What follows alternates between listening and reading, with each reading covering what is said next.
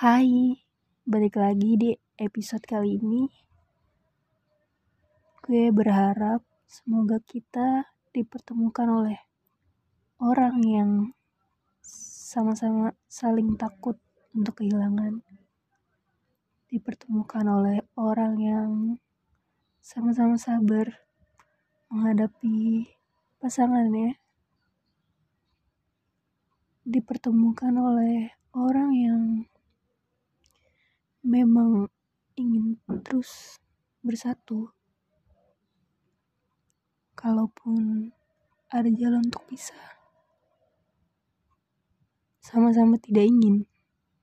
Semoga kita dipertemukan oleh orang yang memang jawaban dari apa yang kita doakan dan direstui oleh Tuhan.